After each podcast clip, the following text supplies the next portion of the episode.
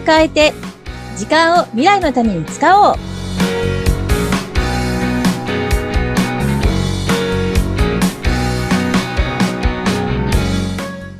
こんにちは。ガッキーこと研修講師の二垣です。こんにちは。お相手は西川貴子です。ガッキー先生、よろしくお願いいたします。よろしくお願いいたします。えーと、結構、はいあの、まあ、この世の中がね、すごく便利になったなーって思うこといっぱいあると思うんですけど、はいはい。例えば、まあ、うん外出先でいろんなところで Wi-Fi が使えたりとか、うんうん。うんもうスマートフォンもあったり、タブレットもあったり、パソコンもあったりっていうことで、いつでも情報が検索できるようになって、まあはい。必要なものっていうのは基本的には自分で調べてだ入手することができるような、そんな時代になったじゃないですか。うん。うん。はい。で、昔はね、そんなことできなかったんで、あの、ですけど、インターネットが普及してきて、はい。まあ、どんどんそのインフラというより、まあ、環境がね、整備されて、うんうんで、なったことによってなってるんです。あの、こうできるようになったんですけども、うん一方で、一方で、セキュリティっていう言葉もよく聞くようになったと思うんですよね。はい。うん。で、もう企業の場合だと、情報セキュリティっていう言葉で、うん。自分の会社の情報資産、もう、はい。あの、情報も資産なんですよね。例えばうん、顧客の情報だったり、商品の情報だったり、社員の情報だったり、はい。あの、取引の情報だったり、うん。これ全部資産なんですよ。会社の大事なデータなんですけども、うん。それを守るっていうことが情報セキュリティとして考え方が、まあ今はい、必要だよって言われてるんですね。で、まあ会社でいくら一生懸命仕組みを整えてもですね、そこの中にいる社員一人一人が認識を持っていないと、うん。やっぱり被害に遭うことも少なくないんじゃないかなと思うんです。はい。で、まあ、会社の中かどうかは別として、うん自分自身が個人で当然スマートフォンやパソコンも使ってるから、うん。いろいろなんか、え、これってどうなんだろうとか、怖いなって思うような、うん、そんな経験してる方もね、多いんじゃないかなと思うんですよね。うん。うん。ううんん。はい。例えば、さやかさんとか、まあ、うんさやかさんの身近なところで、そんなお話って聞いたことありますか、あ、私の友達が、うんあの、クレジットカードのうん会社から、あなたこの買い物されましたか？ちょっと不審なうん。買い物の履歴があるんですけどっていうのが、電話がかかってきたよっていうのをつい最近聞きました。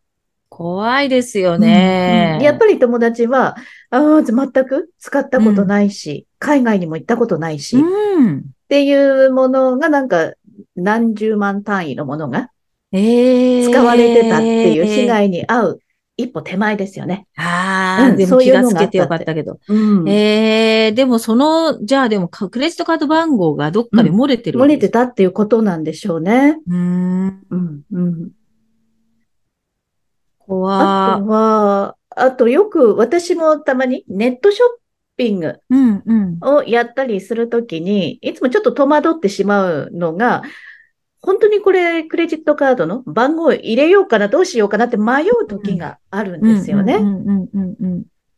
そうですよね。そう。だから、あの、そのサイトを信用できるのかどうかっていうのはね、すごく、うん、うんあの、うん気にされた方がいいかなって。初めてのところで買い物するとき、うん、は怖いですよね、ちょっとはね。い。でその会社を、あの、うんやっぱり調べた方がいいですね。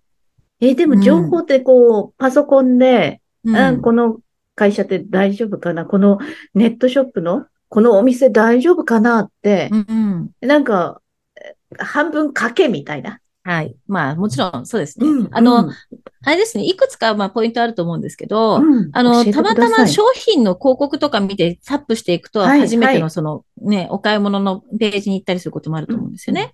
で、その時に、はい。まあ、まずは、あの、その商品が本当にいいかどうかっていうのを、うんあの、来てみて、がっかりみたいなことにならないように、もうしょっちょっと、それと、まあ、できれば口コミちょっと調べてみるとかですね。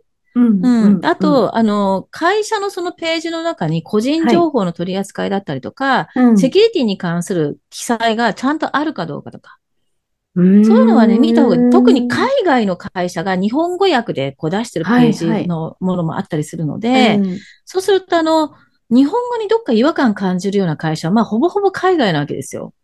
うんうん。で、そうすると、うんあの、そのトップページなり、あの、おはい問い合わせのページとかうんうんにきちんとなんかこう歌ってあるかとか見たり、はい。うん。あとはあの、スマホからでもいいから、その会社名で検索してみて、なんかよからぬ評判とかが入ってないかとか、で、心配だったらそれをされた方がいいですね。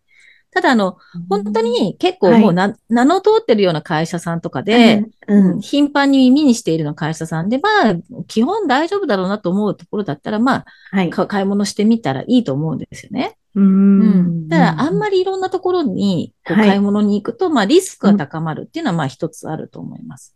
でうん。あの、いろんなことが起こるので、あの、私もいくつかね、事例耳にしてるんですけども、まずうん、あの、ネットの、そのなんか無料のアプリとかで出てくる広告でタップしていく先は、うんまず一旦注意した方がいいです。知ってるメーカーじゃなければ。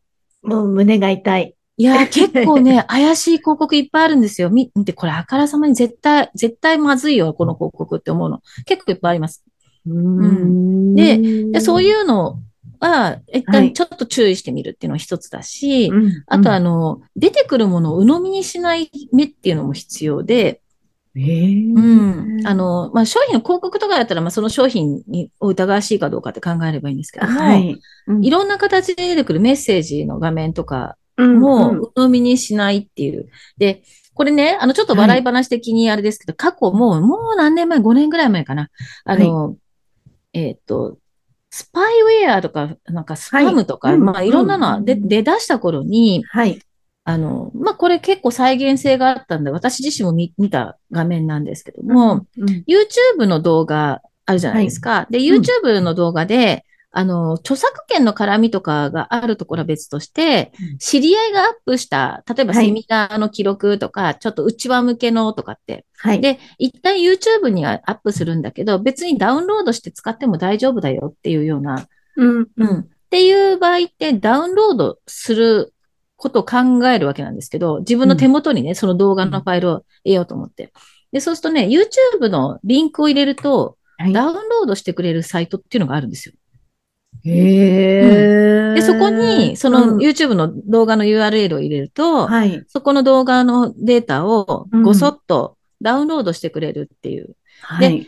で、そのダウンロード自体は、まあ便利でいいんだけども、うんそのサイトに、で、操作してる間に、はい。まあ、たまたま仕掛けられている画面があって、100あの、必ず出てくるわけじゃないですよ。時々出てくるんですけど、はい。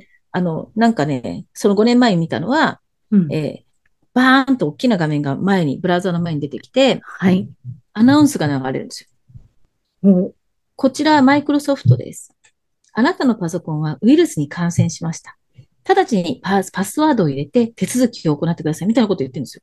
へえ。、で、初めてそれに遭遇したのは私の知り合いのパソコンだったんですね。目の前でダウンロードをまさにしているときに、はい、その画面が出て、あ、うんどうしようってその人になって、うん、何かを入れようとするわけですよ。うん、うん。え、ちょ、ちょっと待って、ちょっと待ってって、今何入れようとしてますかって。いや、パスワード入れろっていうか、ちょっと待ってって。誰がそれ言ってるんですかって言って、ちょっと画面見せてもらっていいですか、見せ、見せてもらって、いはい。や、この画面が出ちゃってって。あの、ちょっと一回調べましょうって言って、そのまま置いといて、別に秒単位で何かが起こってるわけじゃなくて、その画面が出てるだけなんで、うん、で、すぐ、あの、私のパソコンで調べたんですよね。うん、そしたら、もう、出てるメッセージとか入力すると、うん、まあ、大体そこに対する情報って載ってるんですよ。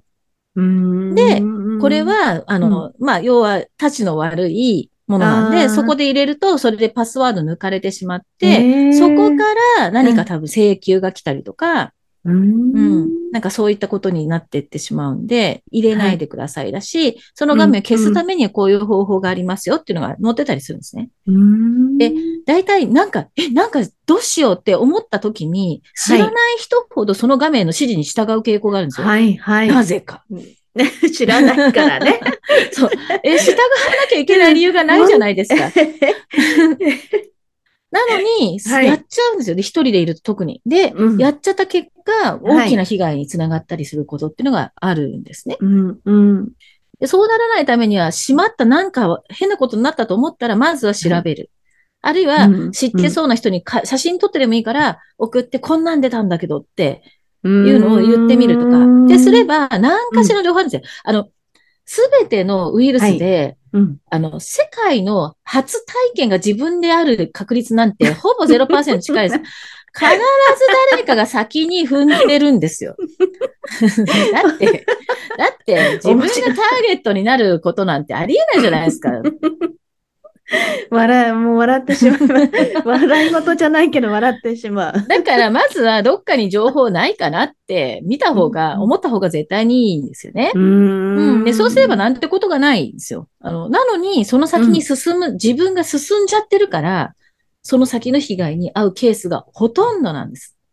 うんあの、SNS で来るメあのメッセージとかで、そこのリンクタップしてはい。悪用されるとかっていうのもよく聞きます。最近あの、えー宅配便の業者を装って SMS で来て、ああ、はい、はい、うんはい。不在通知入れました、うんうんタップして手続きしてください。うんうんで、手続きして入れたら電話番号入れられ、入れさせられたりとかするわけですよ。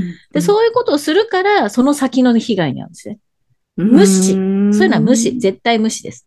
で、うんあの、もう絶対大丈夫って確認できないものに、ハテナの状態でなんで手続きするのかがわかんないんですよ。だからそこがセキュリティの意識の低さなんですよ、結局。知らないがゆえにやってしまうんだけれども、はい。怖いと思ったらやっちゃダメなんですよ。そこですよね。そう。そこなぜやるのって。わかんないからやっちゃうんですよね、私も。ねえ、だって、道路で勧誘されて怪しいと思ったらついていかないでしょっうん、て。行かない行かない。なんでパソコンだとついてくんですかって話なんですよ。本当だ。そう。だここが、あの、知らない人を狙っているっていうところなんですけども、あのうんだからそこで、うん。いや、まず一旦止まれと。止まって調べて、ちゃんと自分で手続きすれば、うん。何の問題もない状態にできるし、困ったとしても知ってる人に相談すれば、ちょっと詳しい人に相談すれば、絶対何とかしてくれるから、うん。うん、大事な情報をわざわざ入れる必要ないですよって っていうことです。うんセキュリティって本当そういうことだから、うん、意識をまずは持つことですね。そうですね。うん。目の前にあるものが全て正しいとは限らないっていうのを常に思ってるっていう。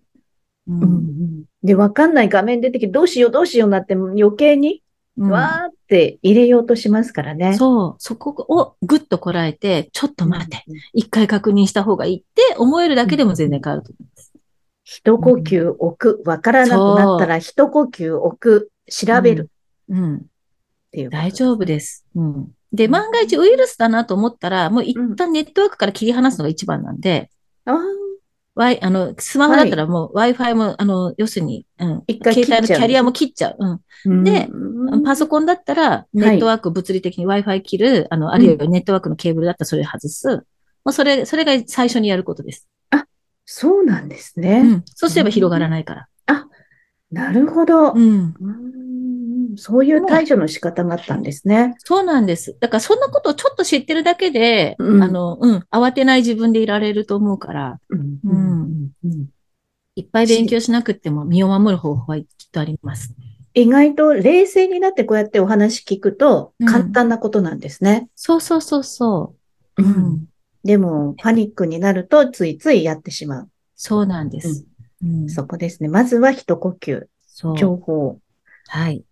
わからないときは、まあべねちゃんと勉強しようと思ったらセキュリティって奥が深いから、あの、そこをね、やろうと思ったらそれなりなんだけども、まずはでもそうやって、うん、自分自身が疑いの目は持っておいて、うんで、慌てないっていうことさえできれば、まずは大丈はい。リスナーの皆さんも夫。